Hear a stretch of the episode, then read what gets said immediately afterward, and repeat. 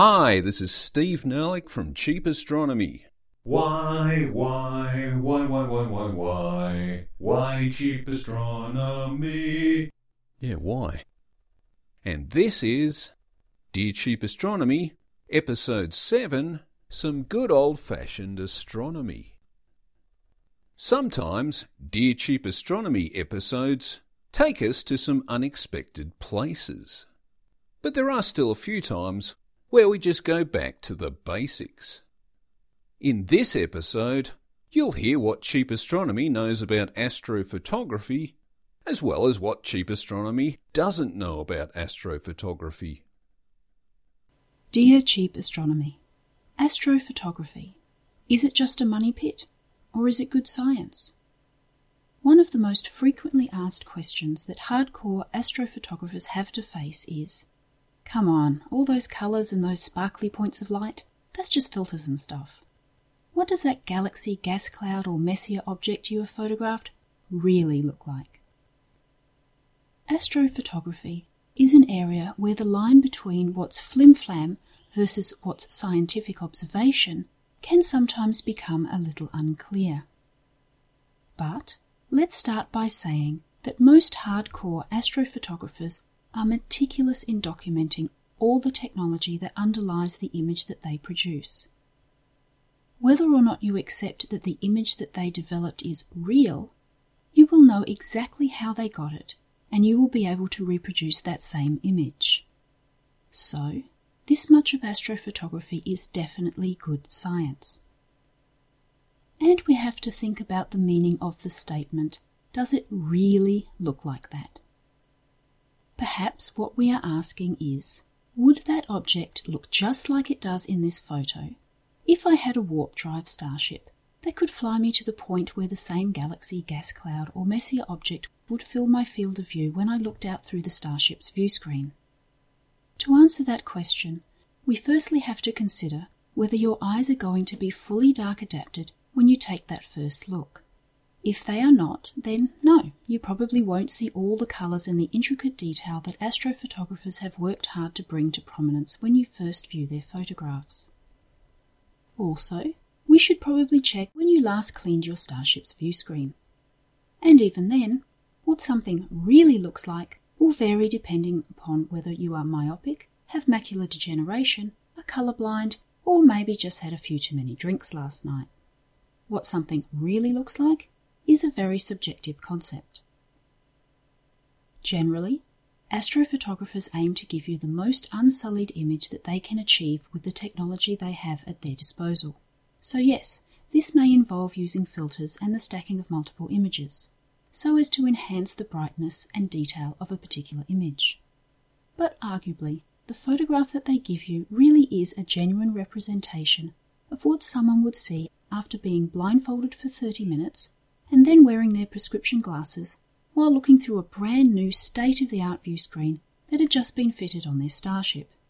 Something that is only real under a very particular set of circumstances is still real, and if you document what those particular set of circumstances are, then you are doing good science. But one example of where the reality and the scientific relevance of astrophotography starts becoming unstuck is when astrophotographers use the equivalent of what terrestrial photographers call star filters. A star filter slightly diffracts a point source of light to give it artificial rays, usually four of them, extending outwards from the point source. This looks pretty, I suppose, and it appeals to the collective cultural norm of drawing stars with sticky out bits, like you see on any national flags that include stars, for example, Syria, China, or the USA, just to name a few. But no, out in your starship with your prescription glasses, dark adapted eyes, and a brand new view screen, you are not going to see stars with sticky out bits. So perhaps this use of star filters is not altogether good science. It's just photography. And thanks, Julia.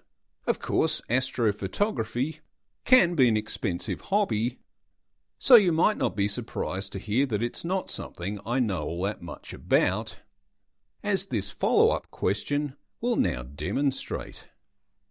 Dear Cheap Astronomy, you were criticising the use of star filters in astrophotography, But are you sure you aren't just looking at diffraction spikes? Well, yes, of course, I was just looking at diffraction spikes. And really, you could have just said, You got it wrong! This story starts a while back when we were trying to answer a question on astrophotography, and Julia narrated something that I wrote, which was A star filter slightly diffracts a point source of light to give it artificial rays, usually four of them, extending outwards from the point source. Well, no, they probably weren't star filters. I mean, there are a few artistically minded astrophotographers who actually do use filters to give stars an artificially spiky appearance, but for the most part, what you are seeing are diffraction spikes, a common artifact of reflecting telescopes. Many people, in purchasing their first reflecting telescope, probably wonder why the secondary mirror and the struts that hold it in place in the middle of the telescope tube don't disrupt the path of the light collected by the telescope tube.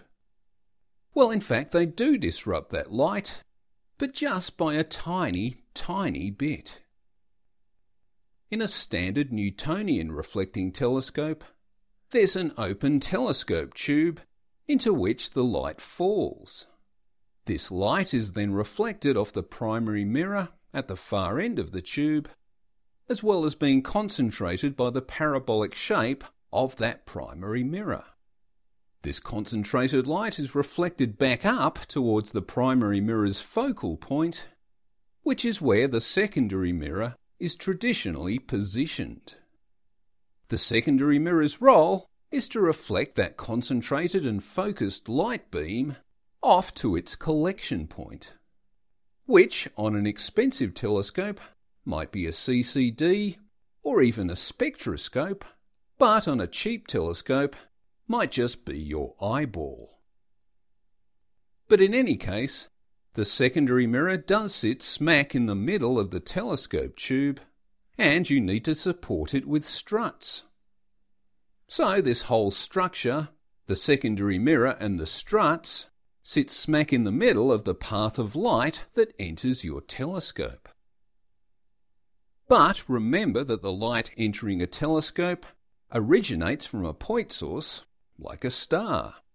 So the light that enters your telescope is much like the spherical ripples from a pebble dropped into a pond. If you put an obstruction in the way of such an expanding spherical ripple, it may be momentarily disrupted but usually the expanding sphere reforms into a new sphere beyond that point of obstruction, thus rendering that obstruction almost invisible to a distant observer. Hence, the secondary mirror and the supporting struts, of which there are generally four, do become largely invisible in a reflecting telescope except at extreme magnifications. It is at those extreme magnifications that very bright light sources will take on diffraction spikes, generally four of them, because there are generally four supporting struts holding the secondary mirror. Diffraction spikes are most commonly seen in bright foreground stars, being stars in our galaxy when a powerful reflecting telescope is working to observe distant galaxies in the background. So the light from the foreground stars suffers from a degree of what we call spherical aberration at very high magnifications, meaning that rather than looking like a point of light, they develop a circular haze. And that circular haze is channeled into four spikes by the distorting effect of the four struts that hold your secondary mirror in place. And so, real stars do take on the appearance of the spiky pretend stars that we put on national flags and on Christmas trees. Ironically, people have become so used to this effect that some refracting telescope owners actually do use filters to introduce artificial diffraction spikes into their astrophotographs. So, cheap astronomy's first answer was still correct to that extent. And thanks me. So, there you go. Sometimes getting things wrong is as good a learning experience as getting things right, as long as you do admit you are wrong and then try and work out why. And that's it for another episode of Dear Cheap Astronomy. If you've got a burning space science question, or you do just want to tell us where we've gone horribly wrong, just write to cheapastro at gmail.com. Thanks for listening. This is Steve Nerlich.